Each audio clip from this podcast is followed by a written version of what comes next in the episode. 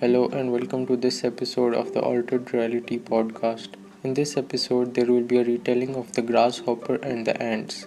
It is an Aesop's fable which revolves around the fact that since the ants worked hard the entire summer, they had food to survive the winter. The grasshopper didn't have this luxury because it spent the entire summer relaxing instead of working.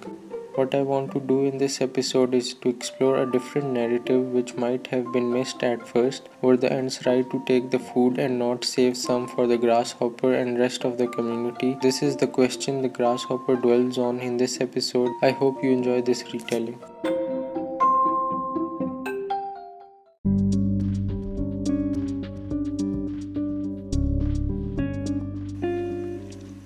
After a miserable winter, the grasshopper was out for revenge.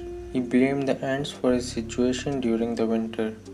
With empty stomach all winter, the thoughts that occupied his brain were that the ants were the reason he had no food.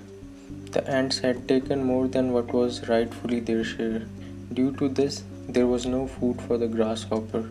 At least that was what he thought. The grasshopper had decided the first thing he would do when spring came around was to confront the ants.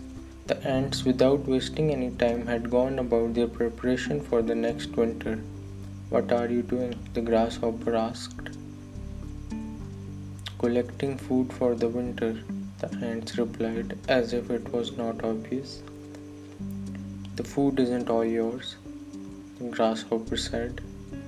"You can take it. But we know you're too lazy to do so. You would rather spend your time relaxing than working. Then it would be winter again and you would have no food." Knowing that talking to the ants would not solve any of his problems, the grasshopper was determined to find another way to tackle this. He was going about this the wrong way. The ants had the grasshopper outnumbered. They would always get more food, and that too with less amount of effort. If the odds were turned, it would be the grasshopper who would have more food and with half the effort. But making an entire colony of grasshoppers was not possible. The grasshopper had to think outside the box for this one. The grasshopper roamed around looking for like-minded insects who were tired of the ants too. They would be the ideal candidates to help and defeat the ants. The first thought that popped into the grasshopper's mind was to ask an anteater to help and get rid of the ants once and for all. But the grasshopper wanted to defeat them in their own game, fair and square.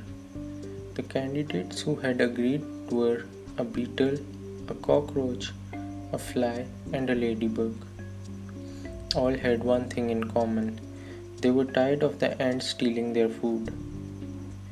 They divided the tasks among themselves. They used the strategies the ants had long adapted when they had gathered more food than them.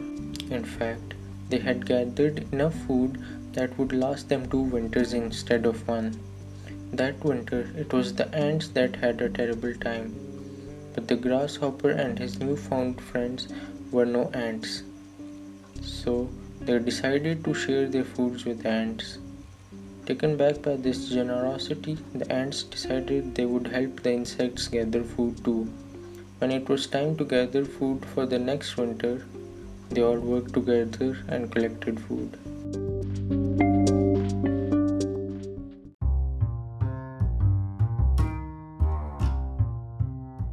Thank you for listening to this episode. If you're listening on Apple Podcast, consider rating and reviewing the show. Reach out on Twitter and suggest a story. Let me know your thoughts using the hashtag Altered Reality Podcast.